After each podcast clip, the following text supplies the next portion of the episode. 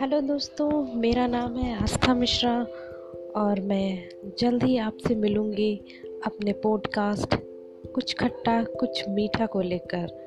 और मैं इसमें आपको बताऊँगी ज़िंदगी के हर पल के बारे में, जिसमें हम कुछ कड़वी यादें संजोते हैं, कुछ मीठी, कुछ खट्टी। तो जल्द ही मिलेंगे हम। नमस्कार।